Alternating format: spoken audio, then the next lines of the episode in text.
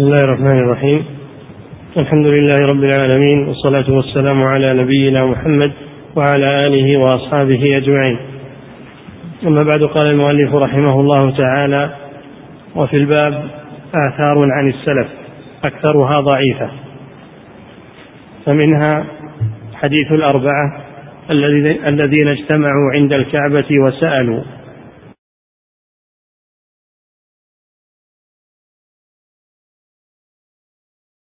الملك بن مروان ذكره ابن أبي الدنيا في كتاب مجابي مجابي الدعاء. نعم هذا بسم الله الرحمن الرحيم. الحمد لله والصلاة والسلام على رسول الله. ما زال الشيخ رحمه الله في سياق التوسل إلى الله بالأشخاص.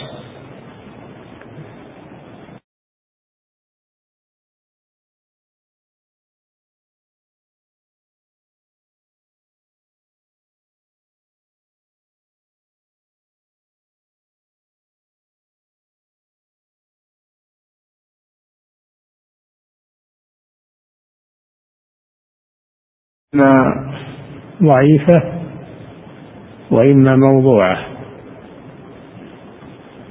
وإنما الذي ثبت هو توسل بدعاء الصالحين. توسل بدعاء الصالحين لا بذواتهم. ومما ورد في توسل بذوات الصالحين ما روي عن هؤلاء الأربعة؟ عبد الله بن الزبير وأخوه مصعب بن الزبير عبد الله بن عمر وعبد الملك بن مروان. نعم. ورواه من طريق إسماعيل ابن ابن أبان الغنوي. عن سفيان الثوري عن طارق بن عبد العزيز عن الشعبي أنه قال لقد, لقد رأيت عجبا كنا, كنا بفناء الكعبة أنا وعبد الله بن عمر وعبد الله بن الزبير ومصعب بن الزبير وعبد الملك بن مروان. فقال القوم بعد أن فرغوا من حديثهم ليقم كل رجل منكم فليأخذ بالركن اليماني وليسأل الله حاجته فإنه يعطي من سعة. ثم قال قم يا عبد الله ابن الزبير فإنك أول مولود في الإسلام بعد الهجرة. فقام فأخذ بالركن اليماني ثم قال اللهم إنك عظيم ترجى لكل عظيم. أسألك بحرمة وجهك وحرمة عرشك وحرمة نبيك. ألا تميتني من الدنيا حتى توليني حتى توليني الحجاز. ويسلم علي بالخلافة. ثم جاء فجلس ثم قام مصعب فأخذ بالركن اليماني ثم قال اللهم إنك رب اللهم إنك رب كل شيء وإليك يصير كل شيء أسألك بقدرتك على كل شيء ألا تميتني من الدنيا حتى توليني العراق وتزوجني بسكينة بنت الحسين. ثم قام عبد الملك بن مروان فأخذ بالركن اليماني ثم قال اللهم رب السماوات السبع ورب الأرض ذات النبت بعد القفر أسألك بما سألك به عبادك المطيعون لأمرك وأسألك بحقك على خلقك وبحق الطائفين حول عرشك إلى آخره. كل هذا فيه توسل للمخلوقين إلى الله سبحانه وتعالى. عن هؤلاء الصحابة الثلاثة وعن عبد الملك بن مروان من التابعين. وهذا غير صحيح لم يثبت عن هؤلاء لأن هذا فيه توسل بالمخلوقين ولا يليق بهم ذلك وأيضا سنده لا يحتج به. نعم. قلت وإسماعيل ابن أبان الذي روى أبان هذا. ابن أبان. وإسماعيل ابن أبان الذي روى هذا الحديث عن سفيان الثوري كذاب. نعم. قال أحمد بن حنبل كتبت عنه ثم حدث بأحاديث موضوعة فتركناه. وقال يحيى بن معين وضع حديثا على السابع من ولد العباس يلبس الخضرة يعني المأمون. وقال, وقال البخاري ومسلم وأبو زرعة والدار قطني متروك. وقال الجوزجاني ظهر منه ظهر منه على الكذب. وقال أبو حاتم كذاب. وقال ابن حبان يضع على الثقات. وطارق ابن عبد العزيز الذي ذكر أن الثوري روى عنه لا يعرف من هو. فإن طارق بن عبد العزيز المعروف الذي روى عنه ابن عجلان ليس من هذه الطبقة. نعم. فهذا الذي روي عن هؤلاء الأربعة هذا سنده فيه كذاب ومجهول فلا يحتج به. نعم.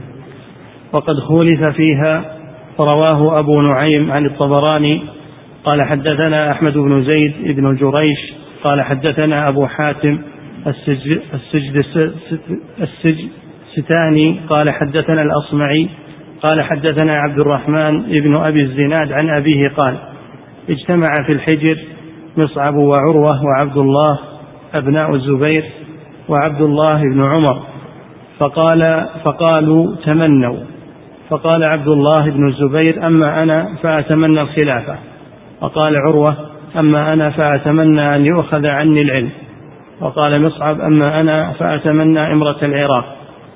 والجمع بين عائشة بنت طلحة وسكينة بنت الحسين.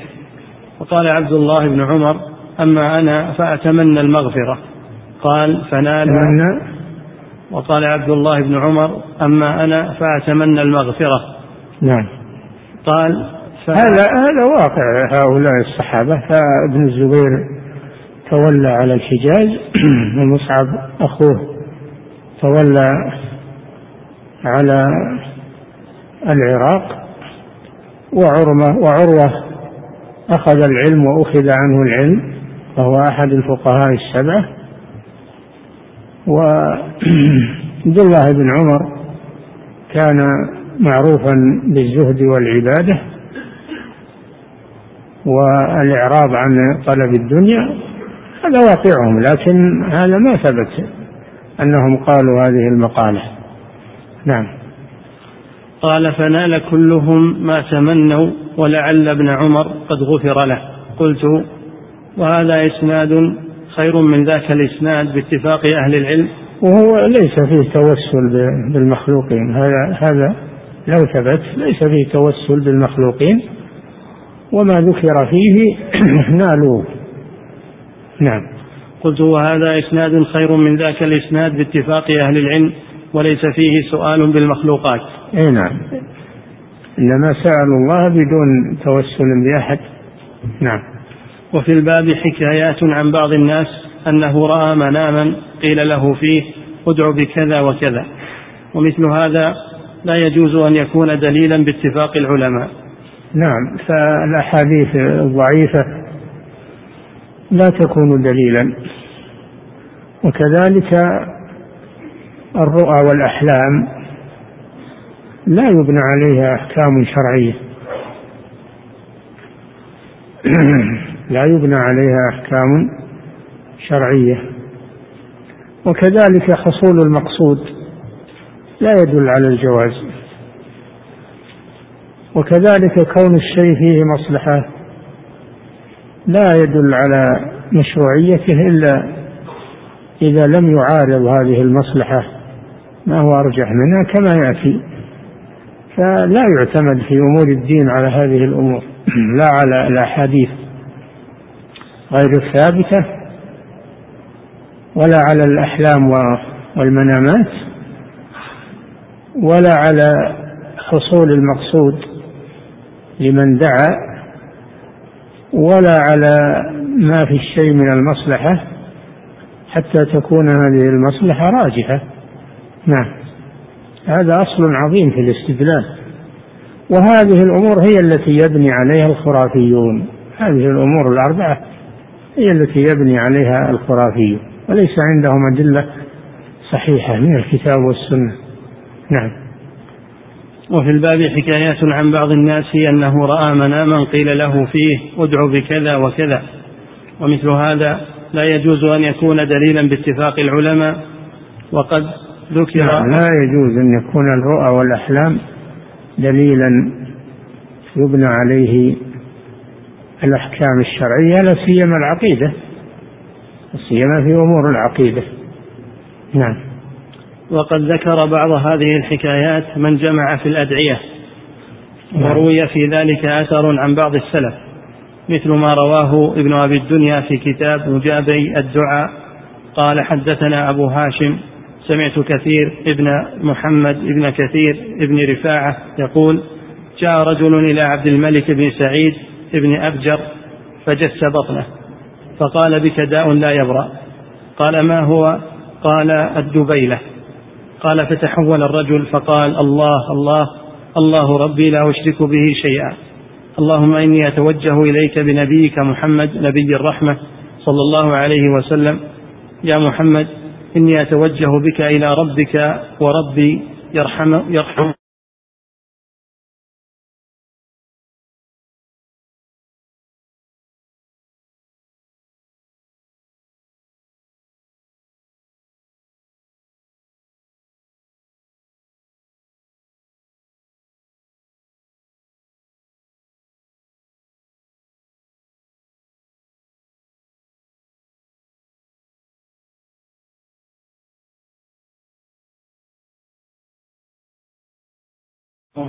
قد روي أنه دعا به السلف ونقل عن أحمد ونقل عن أحمد بن حنبل في منسك المروذي التوسل بن التوسل بالنبي صلى الله عليه وسلم في الدعاء ونهى عنه آخرون.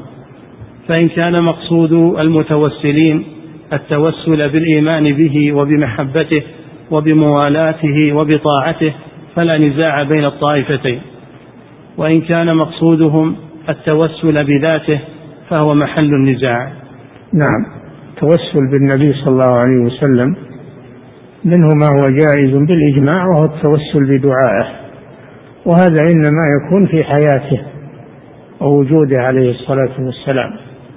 وأما بعد موته فلا فلا يتوسل بدعائه لأنه لا لأنه لا يدعو وهو ميت. دعاء عمل والميت انقطع عمله. أما إذا كان المراد التوسل بذاته فهذا محل النزاع والأكثر على منعه.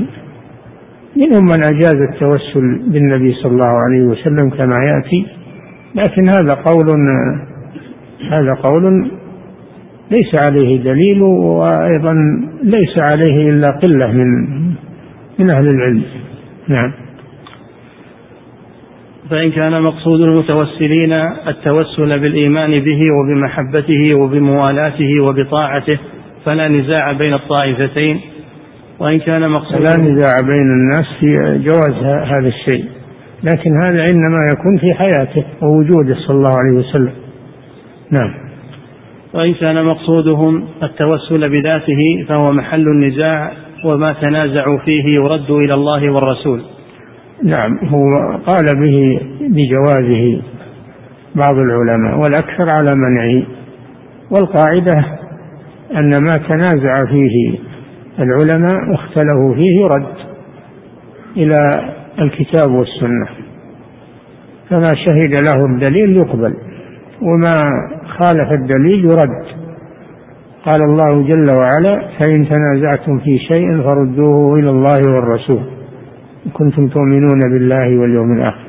ذلك خير وأحسن تأويلا فالخلاف لا بد منه والنزاع لا بد أن يحصل.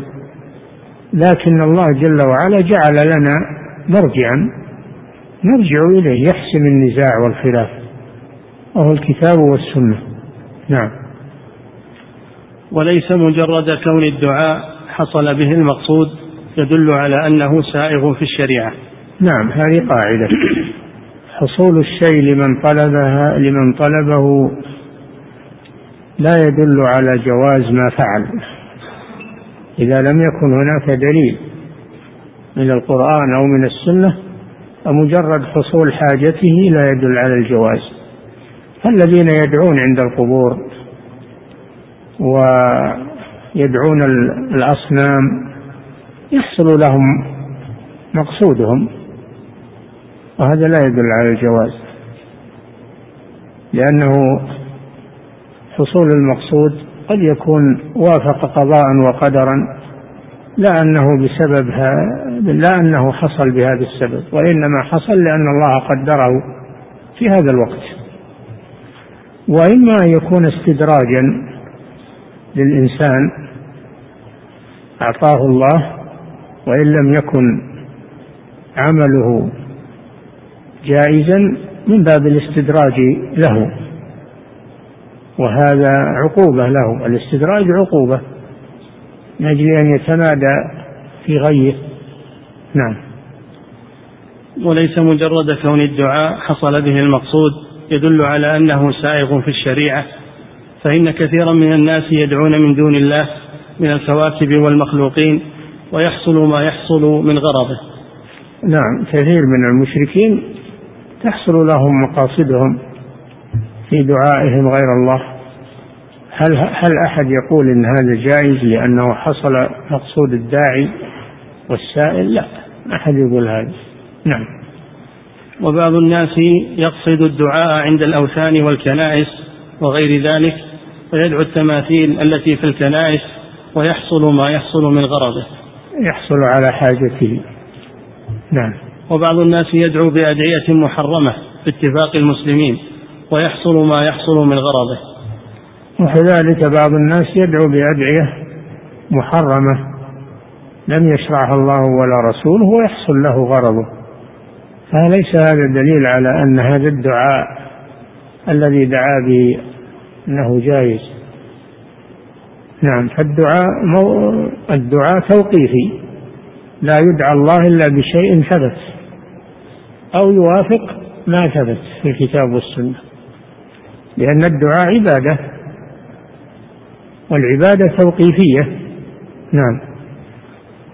فحصول الغرض ببعض الأمور لا يستلزم إباحته وإن كان الغرض مباحا. نعم. فإن ذلك الفعل قد يكون فيه مفسدة راجحة على مصلحته والشريعة جاءت بتحصيل المصالح وتكميلها وتعطيل المفاسد وتقليلها. كذلك لا يدل على جواز الشيء كونه فيه مصلحة مجرد مصلحة حتى ينظر هل هذه المصلحة خالصة وليس فيه مضرة أو هذه المصلحة راجحة على ما فيه من المضرة فيكون هذا مشروعا. إذا كان مصلحة راجحة أو مصلحة راجحة. إذا كان مصلحة خالصة أو مصلحة راجحة هذا يكون مشروعا. أما إذا كانت المصلحة مرجوحة والمفسدة راجحة فهذا لا يكون مشروعا أبدا. نعم.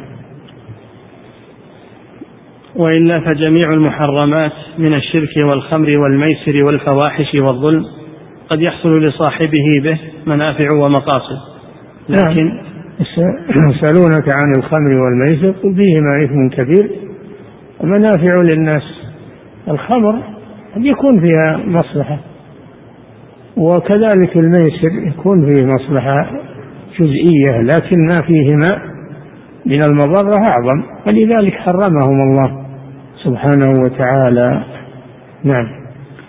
وإلا فجميع المحرمات من الشرك والخمر والميسر والفواحش والظلم قد يحصل لصاحبه به منافع ومقاصد لكن لما كانت مفاسدها راجحة على مصالحها نهى الله ورسوله عنها نعم. كما أن كثيرا من الأمور كالعبادات والجهاد وإنفاق الأموال قد تكون مضرة لكن لما نعم. كان وإذا كانت المصلحة راجحة فإن الشيء يكون مشروعا مثل الجهاد.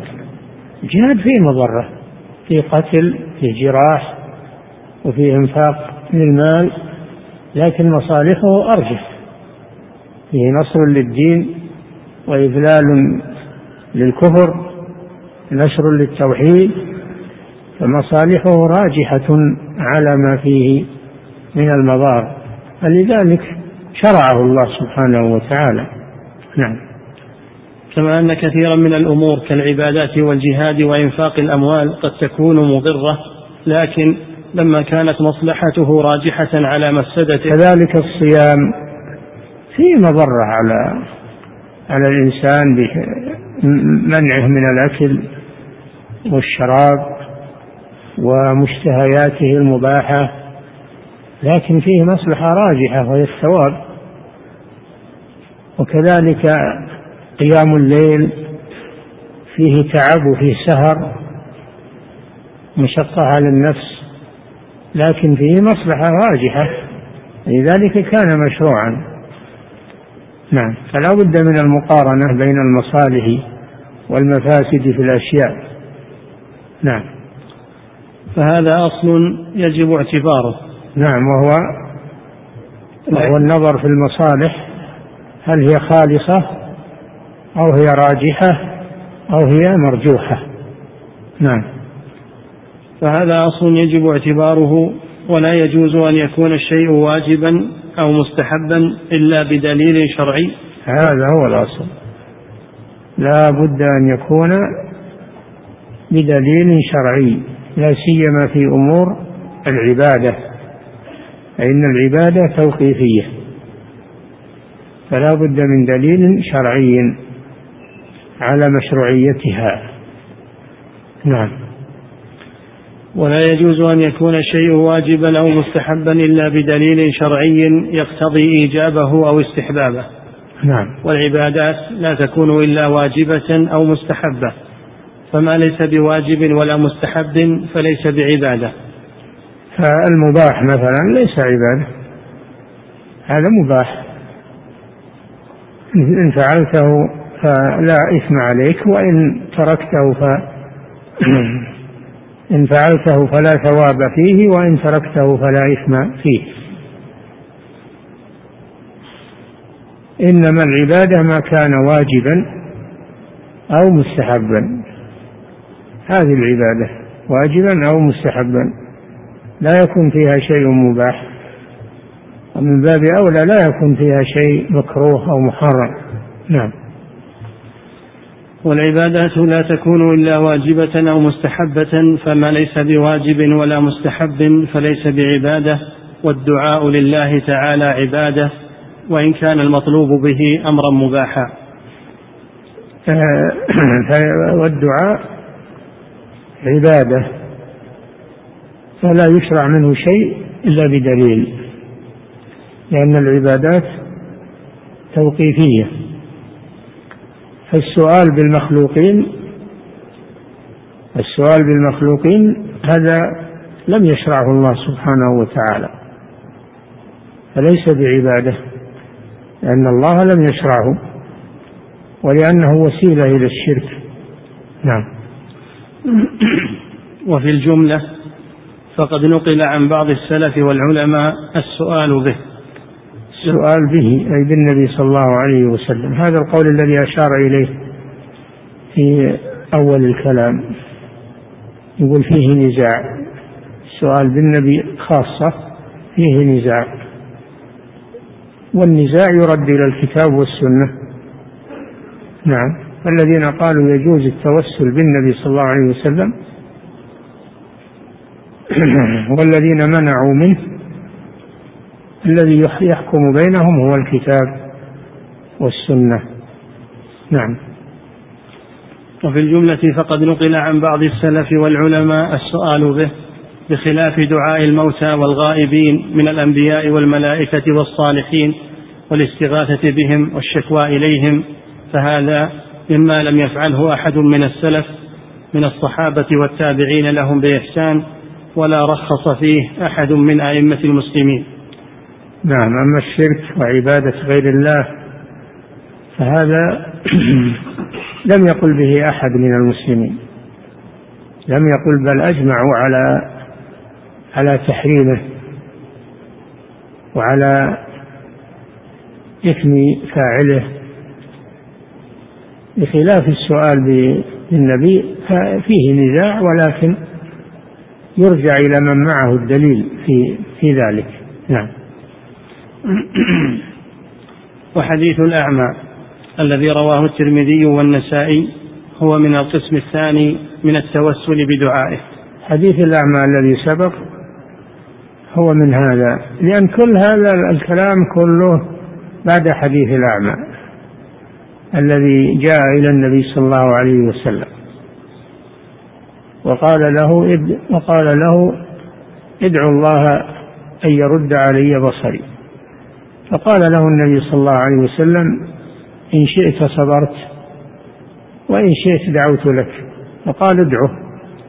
فأمره صلى الله عليه وسلم أن يتوضأ أن يصلي ركعتين وأن يطلب من الله أن يشفع فيه نبيه محمد صلى الله عليه وسلم. يعني أن أن أن أن يشفع فيه نبيه أي بدعائه صلى الله عليه وسلم. لأنه طلب من الرسول أن يدعو الله له. أول ما جاء أن يدعو الله له. والدعاء شفاعة. فدعا له النبي صلى الله عليه وسلم. رد الله عليه بصره. وهذا من معجزاته صلى الله عليه وسلم. فهذا لا نزاع في جوازه. لأنه جاء إلى النبي صلى الله عليه وسلم وطلب منه الدعاء ودعا له النبي صلى الله عليه وسلم والرجل توضأ وصلى ودعا بعد الصلاة. هذه أسباب للإجابة. فهذا ليس من التوسل بذات النبي صلى الله عليه وسلم وإنما هو من التوسل بدعائه عليه الصلاة والسلام. وهذا لا نزاع فيه. نعم. وحديث الأعمى الذي رواه الترمذي والنسائي هو من القسم الثاني من التوسل بدعائه. بدعاء النبي صلى الله عليه وسلم. نعم. فإن الأعمى قد طلب من النبي صلى الله عليه وسلم أن يدعو له بأن يرد الله عليه بصره. نعم. قال ادعو الله أن يرد علي بصري. نعم. فقال له إن شئت صبرت وإن شئت دعوت لك. فقال بل ادعه. فأمره أن يتوضأ ويصلي ركعتين ويقول اللهم إني أسألك بنبيك نبي الرحمة. يا محمد يا رسول الله إني أتوجه بك إلى ربي في حاجتي هذه ليقضيها. فقوله أسألك بنبيك يفسره أول الحديث ادعو الله لي. فمراده أسألك بنبيك أي بدعائه أي بدعاء نبيك. نعم. يا محمد يا رسول الله إني أتوجه بك إلى ربي في حاجتي هذه ليقضيها. اللهم فشفعه في نعم. هذا كله لا إشكال فيه. لأنه طلب من النبي صلى الله عليه وسلم أن يشفع له عند الله. يشفع له عند الله بالدعاء. دعا له النبي صلى الله عليه وسلم فرد الله عليه بصره. فهذا لا لا إشكال فيه. ولا أحد ينازع. في هذا. إنما النزاع في التوسل بذات النبي صلى الله عليه وسلم أو بذوات المخلوقين. نعم. فهذا توسل بدعاء النبي صلى الله عليه وسلم وشفاعته.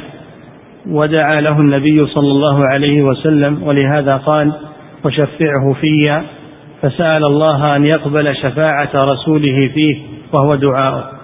نعم. شفاعته أي دعاءه صلى الله عليه وسلم. نعم.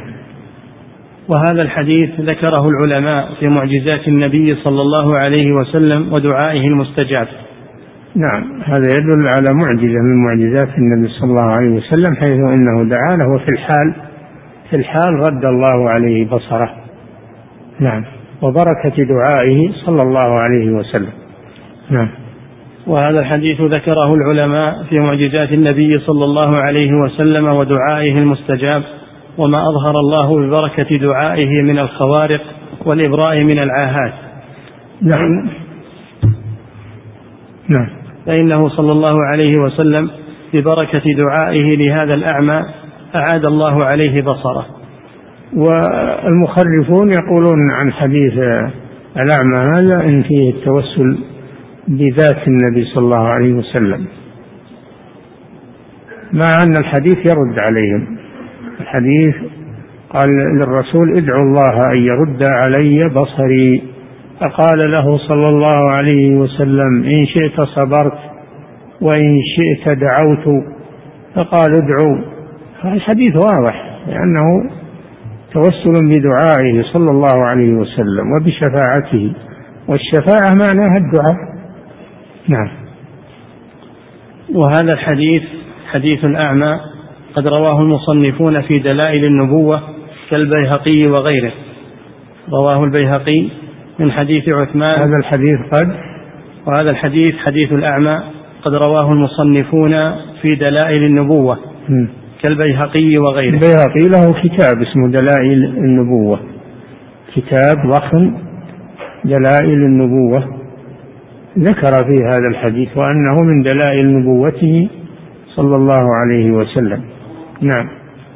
رواه البيهقي من حديث عثمان بن عمر عن شعبة عن أبي جعفر الخطمي قال سمعت عمارة ابن خزيمة عمارة بن خزيمة بن ثابت يحدث عن عثمان بن حنيف أن رجلا ضريرا أتى النبي صلى الله عليه وسلم فقال ادعو الله أن يعافيني. فقال له إن شئت أخرت إن شئت أخرت ذلك فهو خير لك. وإن شئت دعوت. قال فادعه أخرت فقال له إن شئت أخرت ذلك فهو خير لك. يعني تصبر. نعم. وإن شئت دعوت. قال فادعه. فأمره أن يتوضأ فيحسن الوضوء ويصلي ركعتين ويدعو بهذا الدعاء. اللهم إني أسألك وأتوجه إليك بنبيك محمد نبي الرحمة. يا محمد إني أتوجه بك إلى ربي في حاجتي هذه فيقضيها لي. اللهم فشفعه في وشفعني فيه. قال فقام وقد أبصر. نعم شفعه في واضح. شفعني فيه يعني اجعله شافعا لي أو شفعني فيه. يراد به الدعاء الذي بعد الأذان. اللهم رب هذه دعوة التامة والصلاة القائمة. لأن الدعاء يسمى شفاعة. فأنت إذا دعوت للنبي صلى الله عليه وسلم فقد شفعت له. وهو صلى الله عليه وسلم إذا دعا لك قد شفع لك. فالدعاء يسمى شفاعة. نعم. ومن هذا الطريق رواه الترمذي من حديث عثمان بن عمر.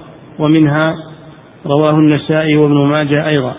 وقال الترمذي هذا حديث حسن صحيح غريب لا يعرف إلا من هذا الوجه من حديث أبي جعفر وهو غير الخطمي. الغريب ما تفرد بروايته واحد هذا الغريب. ما تفرد بروايته واحد. يعني غريب السند وليس غريب المعنى. غريب السند.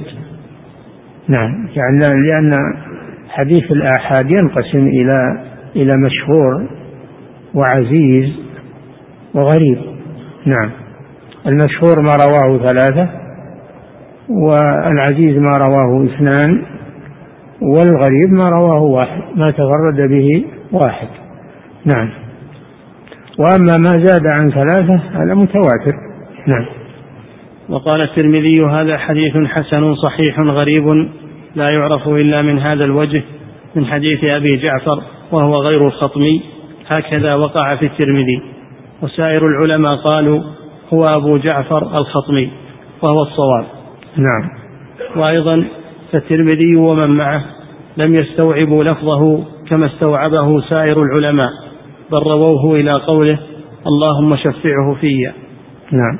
قال الترمذي حدثنا محمود بن غيلان قال حدثنا عثمان بن عمر قال حدثنا شعبة عن أبي جعفر عن عمارة بن خزيمة بن ثابت عن عثمان بن حنيف عن عثمان بن حنيف أن رجلا ضريرا أن رجلا ضرير البصر أتى النبي صلى الله عليه وسلم فقال ادعو الله أن يعافيني فقال إن شئت صبرت فهو خير لك قال فادعه قال فأمره أن يتوضأ فيحسن وضوءه ويدعو بهذا الدعاء اللهم إني أسألك وأتوجه إليك بنبيك محمد نبي الرحمة.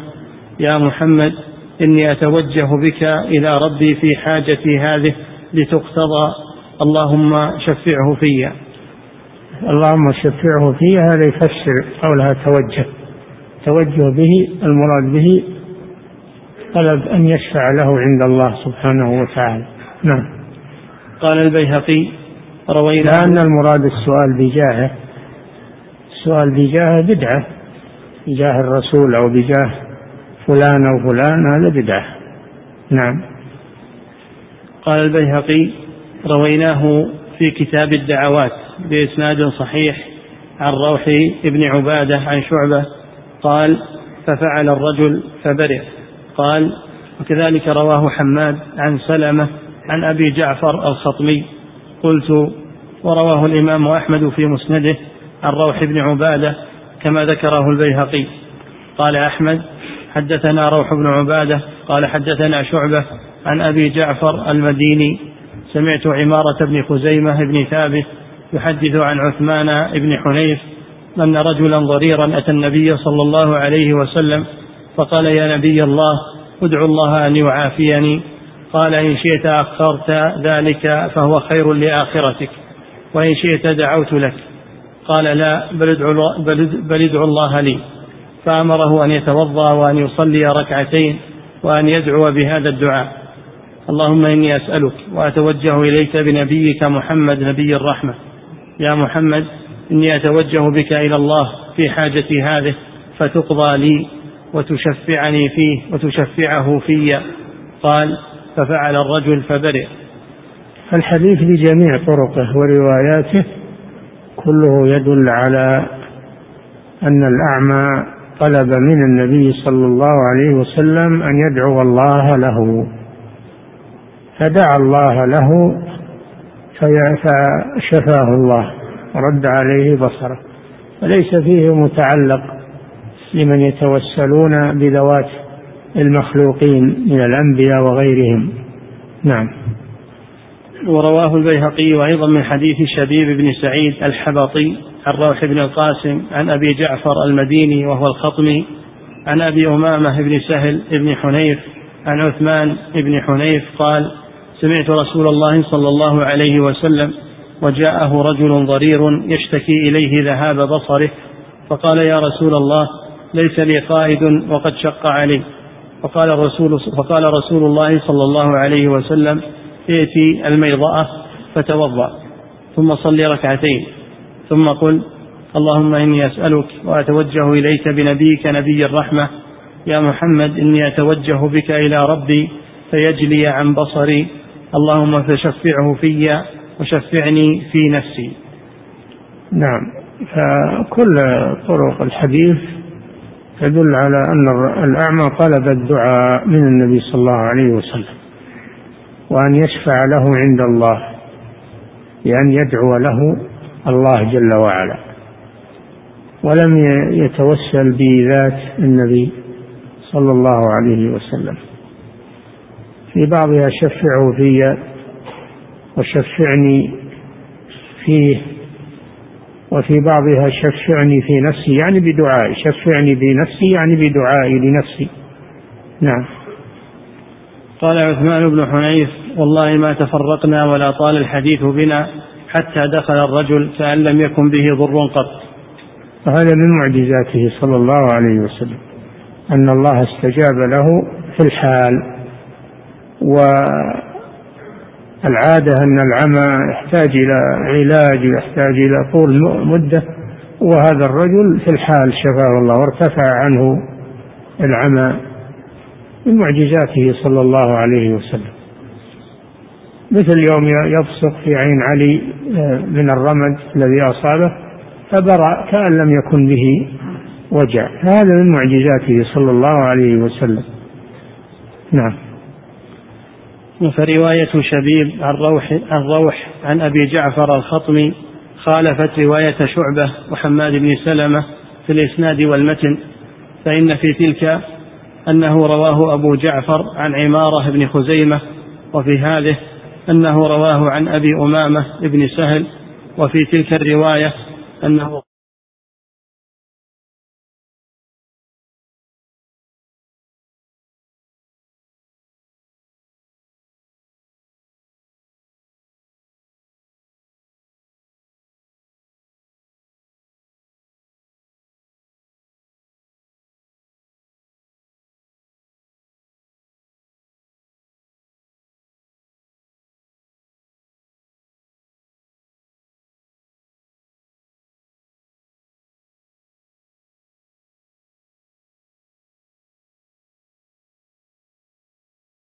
دعا نعم. لكن هذا الإسناد له شاهد آخر من رواية من رواية هشام الدستوائي عن أبي جعفر. ورواه البيهقي من هذا الطريق وفيه قصة قد يحتج بها من توسل به بعد موته إن كانت صحيحة. نعم القصة هي في وقت عثمان أن رجلا كان يأتي إلى عثمان. يطلب منه شيئا. فعثمان رضي الله عنه يعرض عنه يعرض عنه.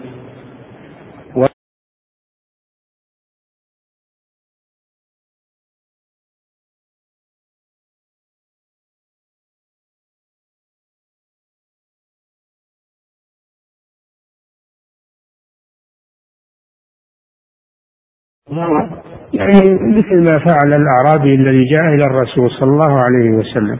أمره أن يفعل مثل ما فعل الأعرابي وأن يدعو بدعاء الأعرابي.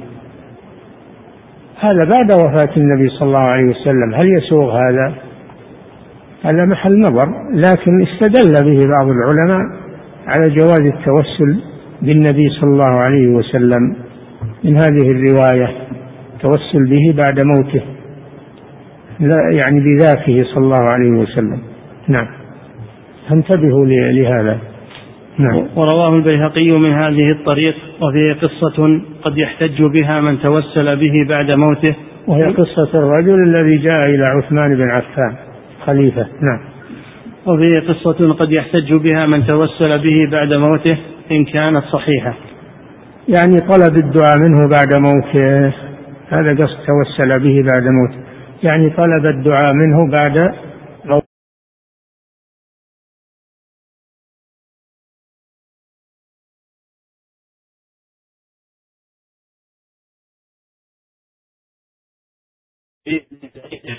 بطي عن شبيب بن سعيد عن روح بن القاسم عن أبي جعفر المديني عن أبي أمامة بن سهل بن حنيف أن رجلا كان يختلف كان يختلف إلى عثمان بن عفان في حاجة له.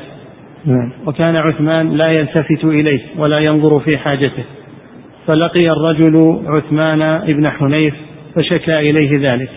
فقال له عثمان بن حنيف ائت الميضأة فتوضأ ثم أت المسجد فصل ركعتين. ثم قل اللهم إني أسألك وأتوجه إليك بنبينا محمد نبي الرحمة. يا محمد إني أتوجه بك إلى ربي فيقضي لي حاجتي ثم اذكر حاجتك ثم رح حتى أروح معك. قال فانطلق الرجل فصنع ذلك ثم أتى بعد عثمان بن عفان فجاء البواب فأخذ بيده فأدخله على عثمان فأجلسه معه على الطنفسة. وقال انظر ما كانت لك من حاجة. فذكر حاجته فقضاها له ثم إن الرجل خرج من عنده فلقي عثمان بن حنيف فقال له جزاك الله خيرا ما كان ينظر في حاجتي ولا يلتفت إلي حتى كلمته في. فقال عثمان بن حنيف ما كلمته ولكن سمعت رسول الله صلى الله عليه وسلم يقول وجاءه ضرير وشكى إليه ذهاب بصره فقال له النبي صلى الله عليه وسلم عثمان بن حنيف رضي الله عنه أمر هذا الرجل بالذي أمر النبي صلى الله عليه وسلم الأعرابي الذي جاء في حياته. والذي جاء في حياته ودعا له ما في إشكال لكن الإشكال أن عثمان قاس حالة هذا الرجل مع عثمان بن عفان على قصة الرجل الذي جاء إلى النبي صلى الله عليه وسلم وأمره بما أمر به النبي صلى الله عليه وسلم. فهذا فيه طلب الدعاء من النبي صلى الله عليه وسلم بعد موته. ولكن هذا فيه إشكال. نعم. وسيتكلم عنه الشيخ فيما يأتي. نعم. ويكون هذا شبيها ب يكون هذا شبيها بقصة العتبي التي مرت الذي جاء إلى قبر النبي صلى الله عليه وسلم وطلب منه أن يستغفر له. لأن الله يقول ولو أنهم ظلموا أنفسهم جاءوك فاستغفروا الله استغفر لهم الرسول. فما حصل من عثمان بن حنيف في خلافة عثمان يشبه قصة العتبي تماما. نعم. فقال عثمان بن حنيف ما كلمته ولكن سمعت رسول الله صلى الله عليه وسلم يقول وجاءه ضرير وشكى إليه ذهاب بصره فقال له النبي صلى الله عليه وسلم أو تصبر؟ فقال له يا رسول الله ليس لي قائد وقد شق علي. فقال ائت الميضاءة فتوضأ ثم صل ركعتين ثم قل اللهم إني أسألك وأتوجه إليك بنبيك محمد نبي الرحمة. يا محمد إني أتوجه إلى ربي فيجلي لي عن بصري اللهم فشفعه في وشفعني في نفسي. قال عثمان بن حنيف فوالله ما تفرقنا وما طال بنا الحديث حتى دخل علينا الرجل كأنه لم يكن به ضر قط. نعم. قال البيهقي. فعثمان بن حنيف رضي الله عنه قاس حالة هذا الرجل على حالة الأعرابي الذي جاء في حياة النبي صلى الله عليه وسلم. والفرق واضح بين المجيء إلى الرسول صلى الله عليه وسلم في حياته والمجيء إليه بعد موته. أن هذا لم يقل به أحد من الخلفاء الراشدين ولا من الصحابة. أنهم يذهبون إلى الرسول فهو وهو في قبره ويطلبون منه الحوائج وأن يستغفر لهم وأن يدعو لهم. نعم. هذا مخالف للأصول. نعم. قال البيهقي ورواه أحمد بن شبيب بن سعيد عن أبيه بطوله وساقه من رواية يعقوب بن سفيان عن أحمد بن شبيب بن سعيد قال ورواه أيضا هشام الدستوائي عن أبي جعفر عن أبي أمامة بن سهل عن عمه وهو عثمان بن حنيف ولم يذكر إسناد هذه الطرق قلت نعم. قلت وقد رواه النسائي في كتاب عمل اليوم والليلة من هذه الطريق من حديث معاذ بن هشام عن أبيه عن أبي جعفر عن أبي أمامة بن سهل بن حنيف عن, عن, عن عمه عثمان بن حنيف ورواه أيضا من حديث شعبة وحماد بن سلمة كلاهما عن أبي جعفر عن عمارة بن خزيمة ولم يروه أحد من هؤلاء. للترمذي ولم يروه أحد من هؤلاء لا الترمذي ولا النسائي ولا ابن ماجه من تلك الطريق الغريبة التي فيها الزيادة.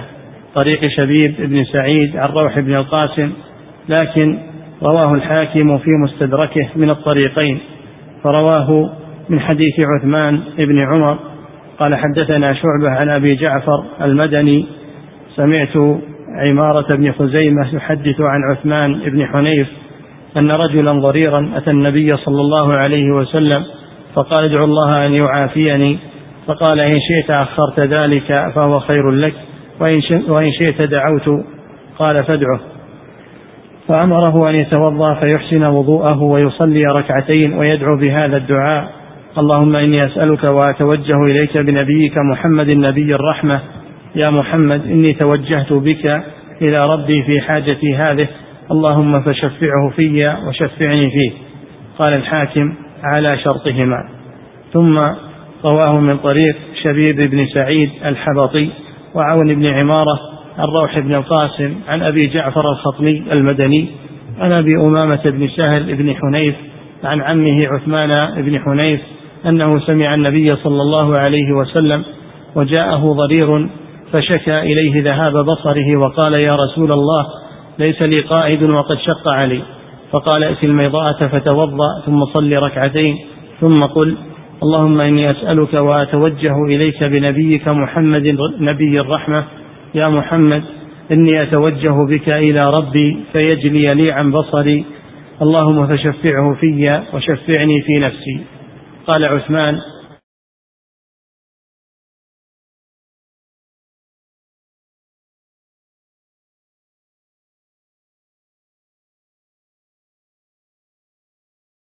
صدوق روى له البخاري لكن لكنه قد روي له عن روح بن الفرج أحاديث مناكير رواها ابن وهب وقد ظن أنه غلط عليه ولكن قد يقال مثل هذا إذا انفرد عن الثقات الذين هم أحفظ منه مثل شعبة وحماد بن سلمة وهشام الدستوائي بزيادة كان ذلك عليه في الحديث. لا سيما وفي هذه الرواية أنه قال فشفعه في وشفعني في نفسي وأولئك قالوا فشفعه في وشفعني فيه ومعنى قوله وشفعني فيه أي في دعائه وسؤاله لي. فيطابق قوله وشفعه في نعم. قال أحمد بن عدي في كتابه المسمى بالكامل في أسماء الرجال. ولم قال قال قال أحمد بن عدي نعم. في كتاب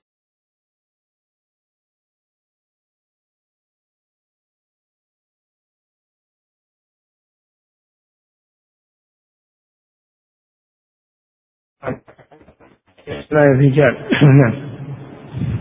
قال أحمد بن عدي في كتابه المسمى بالكامل في أسماء الرجال ولم يصنف في فنه مثله شبيب بن سعيد الحبطي أبو سعيد البصري التميمي حدث عنه ابن وهب للمناكير وحدث عن يونس عن الزهري بنسخة الزهري أحاديث مستقيمة وذكر وذكر عن علي بن المديني أنه قال هو بصري ثقة كان من أصحاب يونس كان يختلف في تجارة إلى مصر وجاء بكتاب صحيح. قال وقد كتبتها عن ابنه أحمد بن شبيب وروى عن عدي حديثين عن ابن وهب عن شبيب هذا عن روح بن الفرج. أحدهما أحدهما عن ابن عقيل عن سابق بن ناجية عن ابن سلام قال مر بنا رجل فقالوا إن هذا قد خدم النبي صلى الله عليه وسلم. والثاني عنه عن روح بن الفرج عن عبد الله بن الحسين عن أمه فاطمة حديث دخول المسجد. قال ابن عدي كذا قيل كذا قيل في الحديث عن عبد الله بن الحسين عن أمه فاطمة بنت الحسين عن فاطمة بنت رسول الله صلى الله عليه وسلم. قال ابن عدي ولشبيب بن سعيد نسخة الزهري عنده عن يونس عن الزهري وهي أحاديث مستقيمة وحدث عنه ابن وهب بأحاديث مناكير وحدثني روح بن الفرج الحديثين اللذين أمليتهما يرويهما, يرويهما ابن وهب عن شبيب. وكان شبيب بن سعيد إذا روى عنه ابنه أحمد بن شبيب نسخة الزهري ليس هو شبيب ابن سعيد الذي يحدث عنه ابن وهب بالمناكير التي يرويها عنه. ولعل شبيبا بمصر في تجارته إليها كتب عنه ابن وهب من حفظه فيغلط ويهم. وأرجو ألا يتعمد شبيب هذا الكذب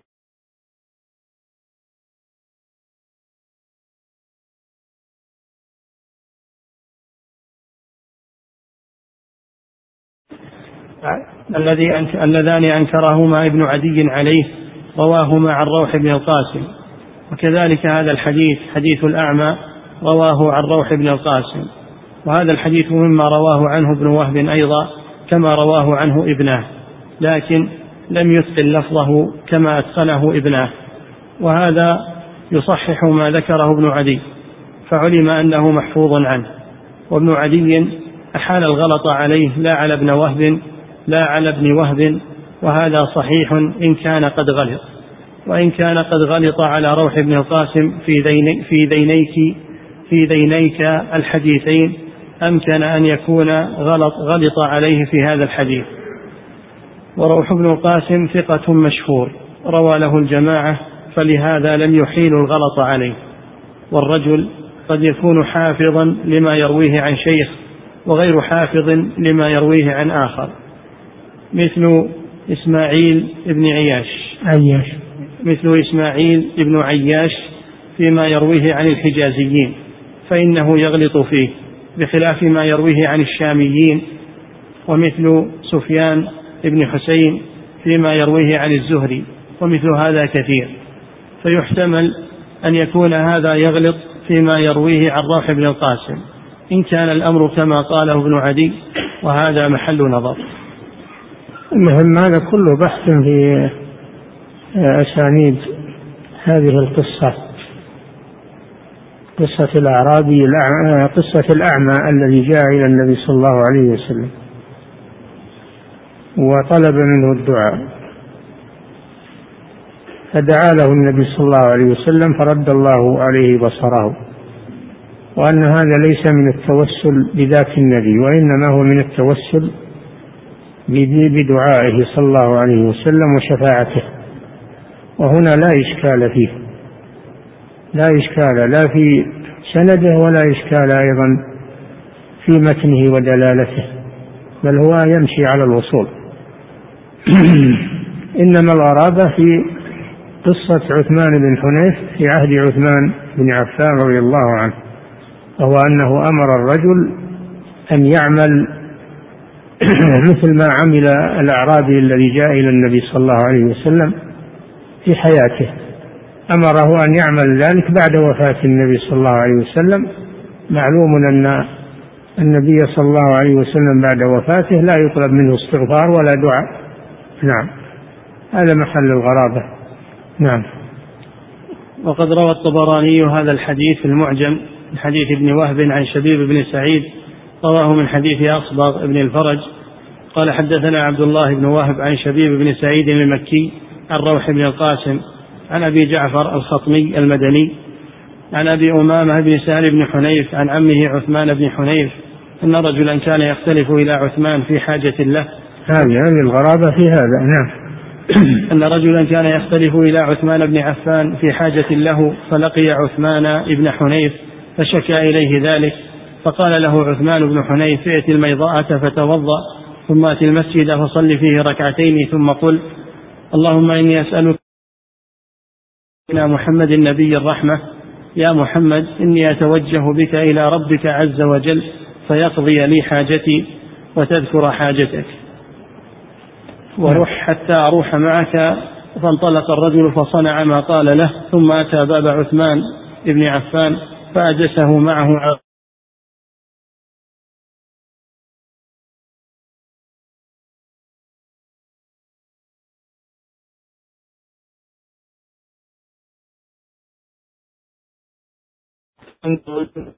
من عنده فلقي عثمان ابن ابن فلقي عثمان ابن حنيف فقال له جزاك الله خيرا.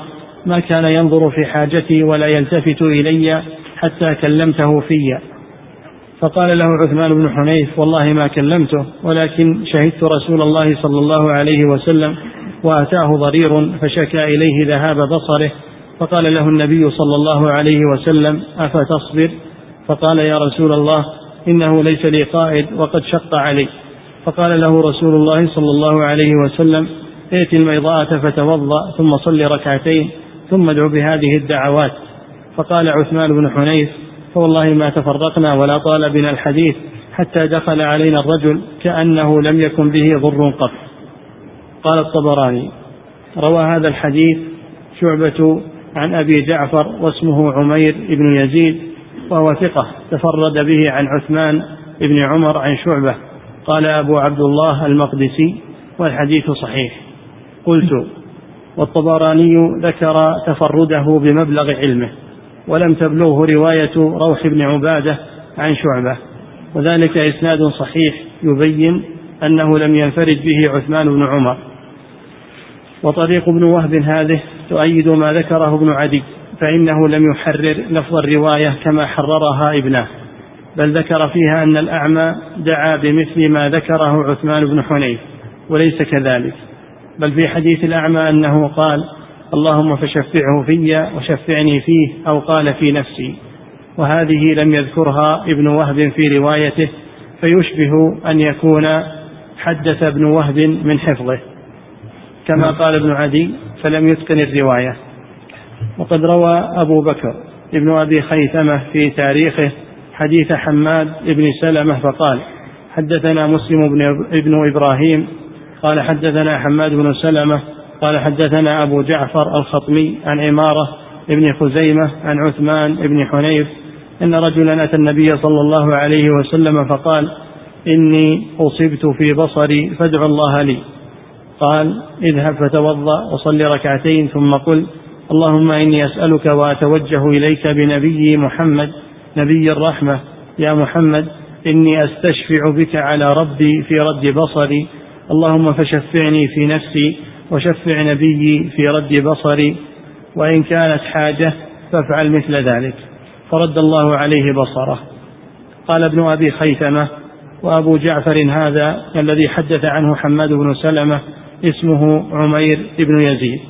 وهو أبو جعفر الذي يروي عنه شعبة ثم ذكر الحديث من طريق عثمان ابن, ابن عمر عن شعبة. قلت وهذه الطريق فيها فشفعني في نفسي مثل طريق روح بن القاسم وفيها زيادة أخرى وهي قوله وإن كانت حاجة فافعل مثل ذلك أو قال فعل مثل ذلك. وهذه قد يقال إنها توافق قول عثمان ابن ابن حنيف لكن شعبة وروح بن القاسم أحفظ من حماد بن سلمة.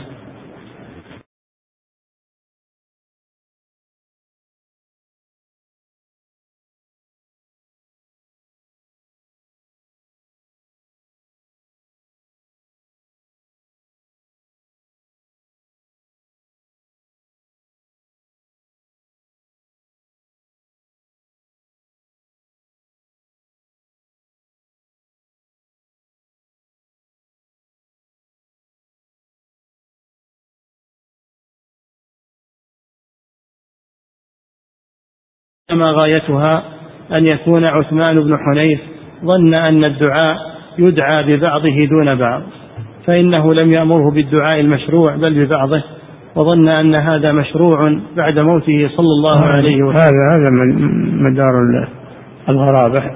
أن عثمان بن حنيف ظن أن ما يفعل في حياته من طلب الدعاء منه صلى الله عليه وسلم يفعل بعد وفاته فيطلب منه الدعاء.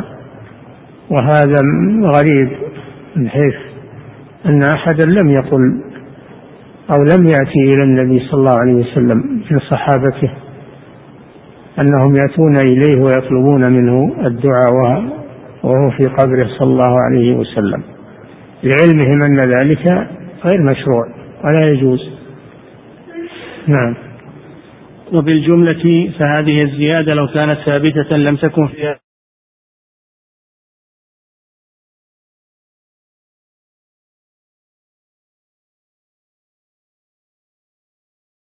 هذه. وظن أن حالة الحياة أن حالة الموت مثل حالة الحياة بالنسبة للنبي صلى الله عليه وسلم وهذا اجتهاد منه ولم يوافقه عليه أحد. من صحابة رسول الله صلى الله عليه وسلم. نعم. وإنما غايتها أن يكون عثمان بن حنيف ظن أن الدعاء يدعى ببعضه دون بعض فإنه لم يأمره بالدعاء المشروع بل ببعضه وظن أن هذا مشروع بعد موته صلى الله عليه وسلم. هو النتيجة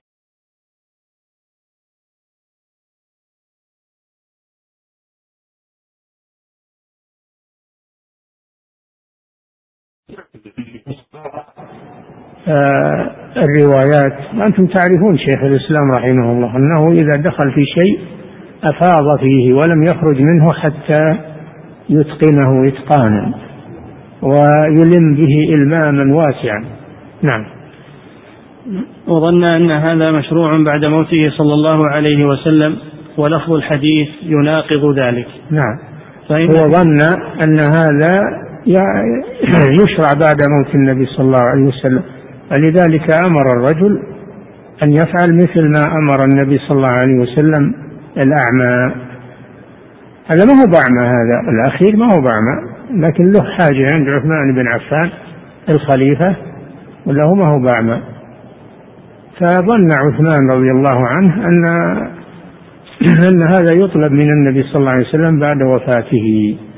وهذا غير وهذا غير صحيح. نعم. اجتهاد منه رضي الله عنه. نعم.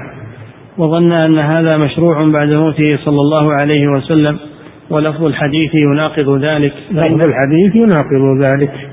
الحديث الذي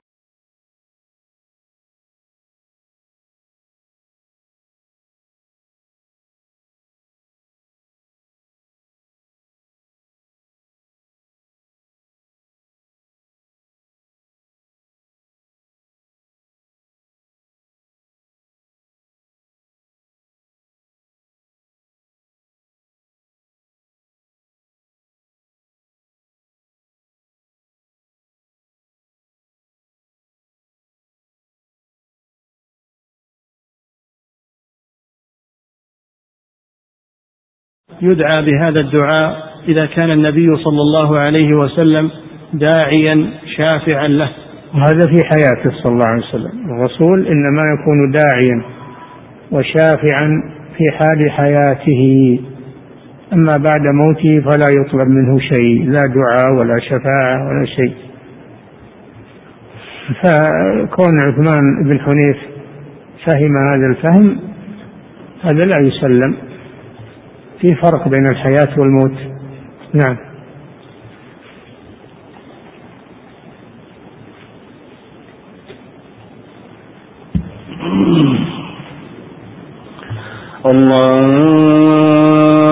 الله أكبر الله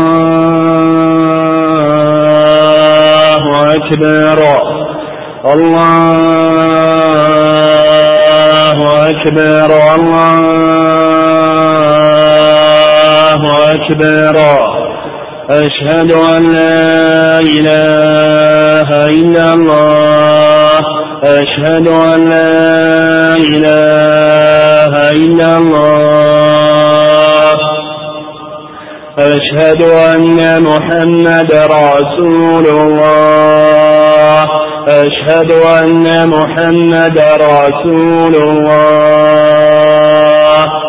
حي على الصلاة حي على الصلاة حي على الفلاح حي على الفلاح.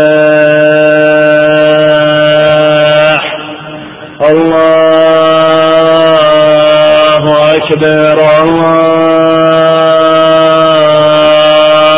أكبر لا إله إلا الله.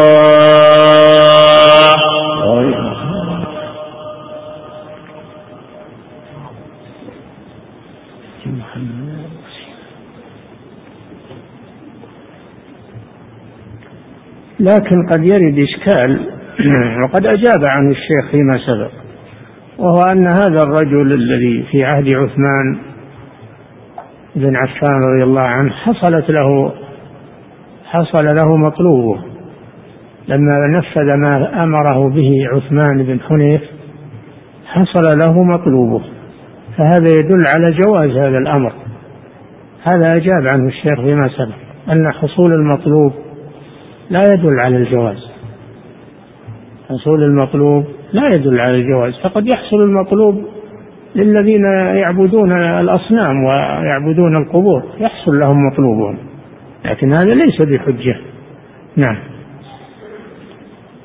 وإنما يكفي. وإنما إيش؟ يدعى بهذا الدعاء إيه. إذا كان النبي صلى الله عليه وسلم داعيا شافعا له. يعني وهذا في حياته صلى الله عليه وسلم. نعم. بخلاف من لم يكن كذلك فهذا يناسب شفاعته ودعاءه للناس في محياه في الدنيا. ويوم القيامة إذا شفع لهم. يعني في حياته في الدنيا وحياته في الآخرة. يطلب منه ولذلك يطلب منه الخلائق في الآخرة أن يشفع لهم عند الله. الشفاعة العظمى. هذا لأنه صلى الله عليه وسلم حي حاضر في ذات الموقف. ويطلب منه في حياته في الدنيا كما طلب منه الأعمى. أما في حالة موته صلى الله عليه وسلم هذا لا يجوز. لا الرسل ولا غير ولا الأولياء ولا غيرهم. نعم. وفيه أيضا أنه قال وشفعني فيه وليس المراد أن يشفع للنبي صلى الله عليه وسلم في حاجة للنبي صلى الله عليه وسلم. هذا يأتي مناقشته. يعني جاءت لفظة اللهم شفعه في وشفعني في نفسي وشفعني فيه. شفعني فيه. هل أحد يشفع للرسول صلى الله عليه وسلم؟ هذا يبي يأتي مناقشة. الله نعم.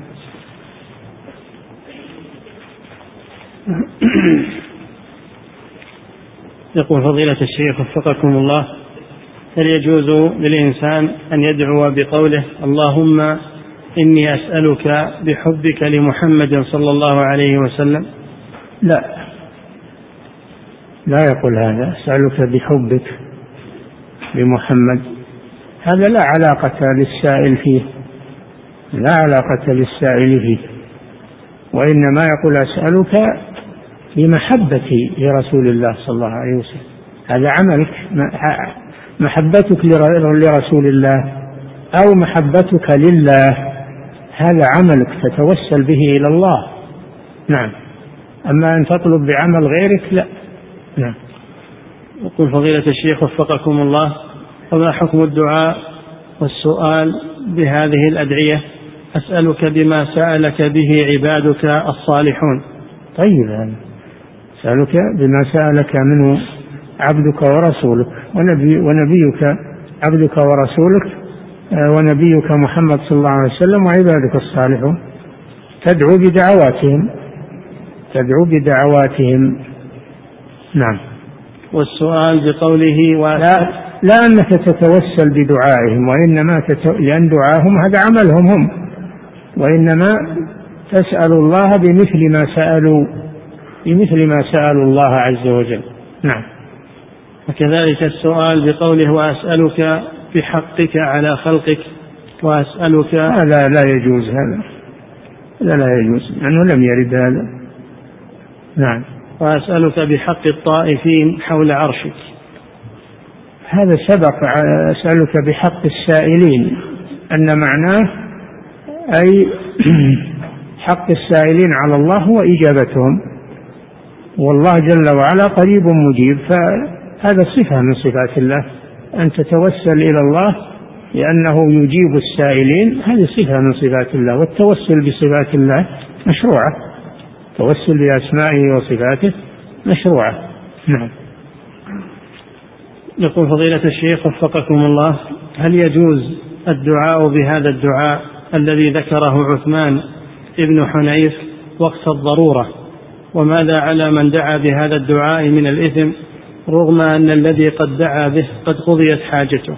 قد قضيت حاجته أجبنا عنه إن هذا لا يدل على الجواز. وهذا ذكره الشيخ فيما سبق. والدعاء عند الضرورة أن تدعو الله بحاجتك.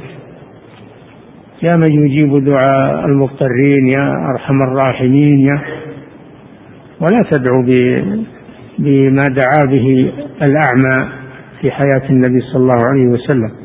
لا تدعو بهذا وإنما تدعو بحاجتك إلى الله عز وجل. مثل ما قال مثل ما قال أيوب عليه السلام أني مسني الضر وأنت أرحم الراحمين. فتدعو الله بحالتك وضرورتك وفقرك تتوسل إلى الله بذلك. نعم. يقول فضيلة الشيخ وفقكم الله في قول شيخ الإسلام ابن تيمية رحمه الله إنه ليس مجرد كون الدعاء قد حصل به المقصود مما يدل على أنه سائغ في الشريعة. الدعاء غير المشروع. هو يقصد الدعاء المشروع هذا ما في إشكال. ولكن قصده الدعاء غير المشروع مثل أسألك بنبيك هذا غير مشروع. أسألك بنبيك يعني تقسم على الله بالمخلوق.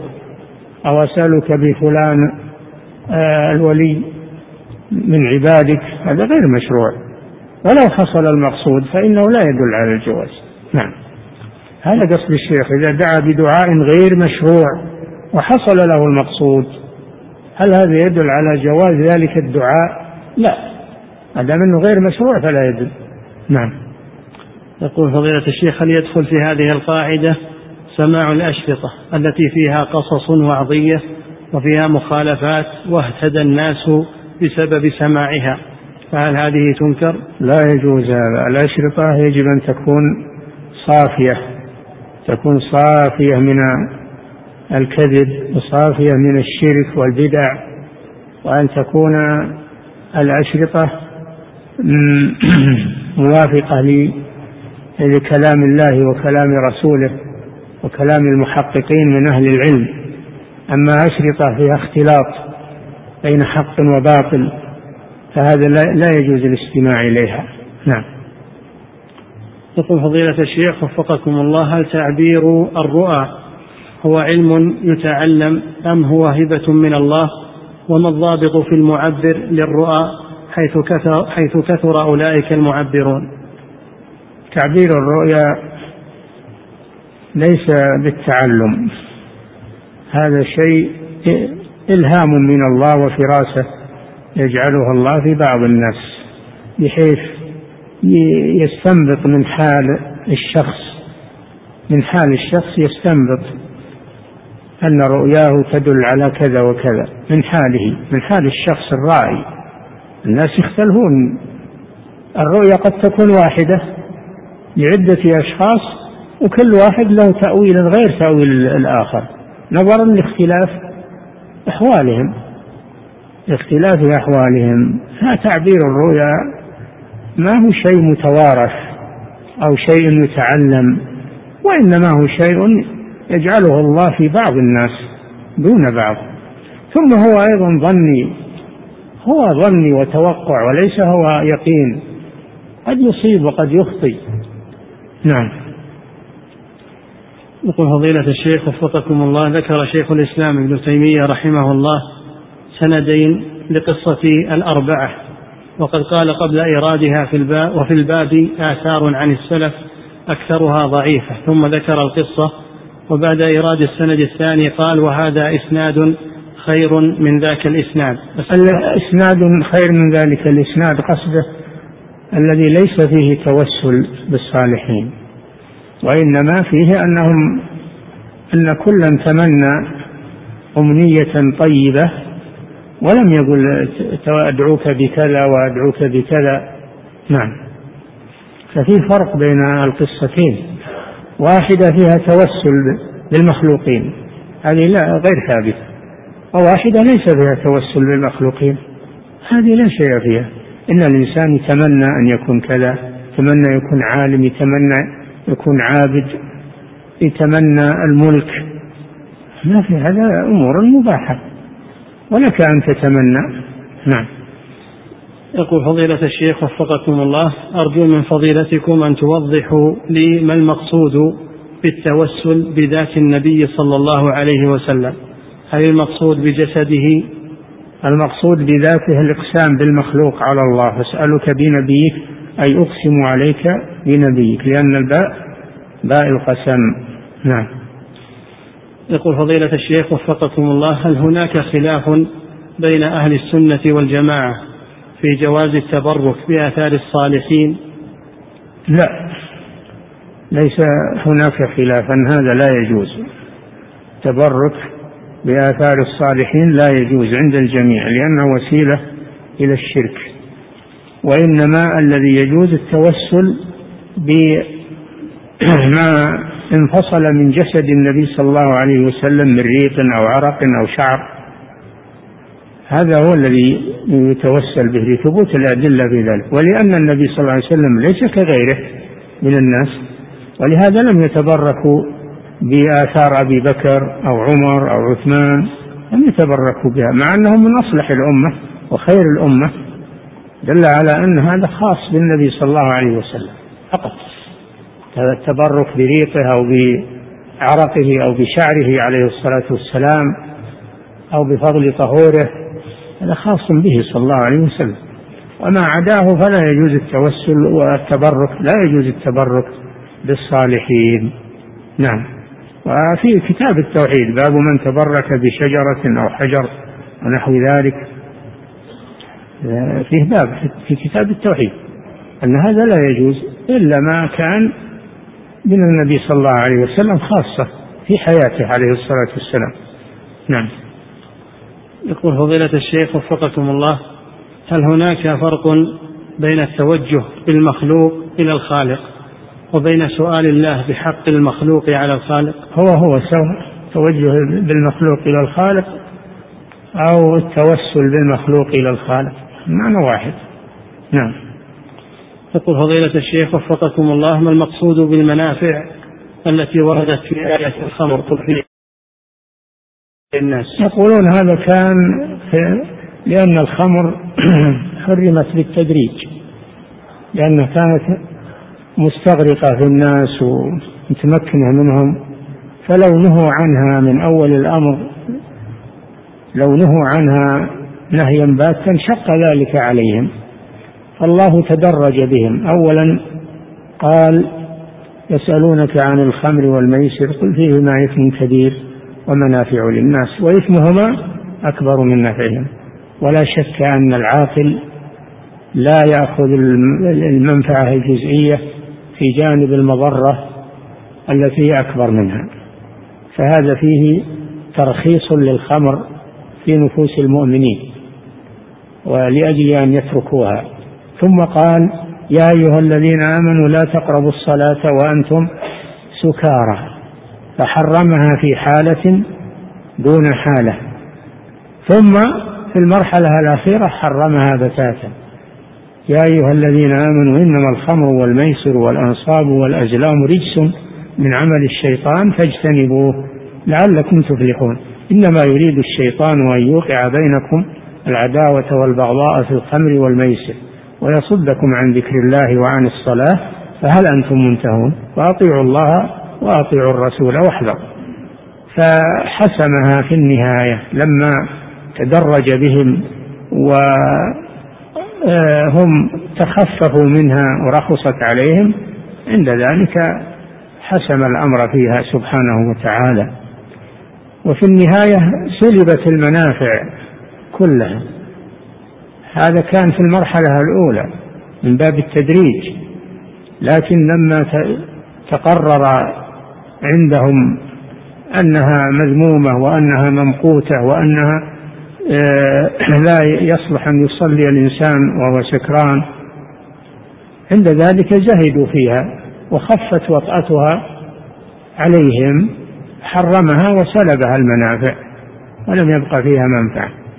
ولهذا لما جاء طارق بن سويد إلى رسول الله صلى الله عليه وسلم بعدما حرمت قال يا رسول الله إني أصنعها للدواء. قال صلى الله عليه وسلم أما إنها داء وليست بدواء. فلم يبقى فيها منفعة. نعم. يقول فضيلة الشيخ وفقكم الله. سمعت اليوم محاضرة في إذاعة القرآن. سمعت صاحبها يقول إذا قلت الحمد لله رب العالمين فشد على لفظة رب لأجل أن تشد على الشيطان. وإذا قلت إياك نعبد وإياك نستعين فهذه مكالمة بينك وبين الله. فهل هذه الألفاظ الصحيحة يا فضيلة الشيخ؟ هذا كلام جاهل. كلام جاهل. كثير من الناس الآن صاروا يخترعون من عند أنفسهم أشياء يجتهدون فيها وهي ليس لها أصل. فلا أصل لهذا الكلام. والعجيب كيف يذاع هذا في الإذاعة؟ هذا العجيب. نعم. يقول فضيلة الشيخ وفقكم الله لي عم ينتسب إلى جماعة من المعتزلة ويقول بوحدة الوجود وقد ناصحته وناصحه غيري فهل أهجره في الله مع استمرار المناصحة له حيث إني أخاف على أولادي أن يدس أفكاره بينهم فماذا أفعل معه؟ كونه يقول بوحدة الوجود أشد من كونه يميل إلى المعتزلة أو يقول بقول المعتزلة. المعتزلة أخف من من القول بوحدة الوجود لأن يعني وحدة الوجود كفر صريح كفر صريح أقبح من كفر فرعون. فما دام أنه كذلك وأنت متحقق أنه يعتنق هذا المذهب تبتعد عنه أنت وأولادك. ابتعد عنه أنت وأولادك. وإذا أثبت عليه أنه يقول هذا الكلام فلا يجوز تركه. لا بد من تطبيق الحكم الشرعي عليه. إن كان في بلد يطبق فيها الحكم الشرعي. نعم. والله تعالى أعلم وصلى الله وسلم على نبينا محمد وعلى آله وصحبه. الله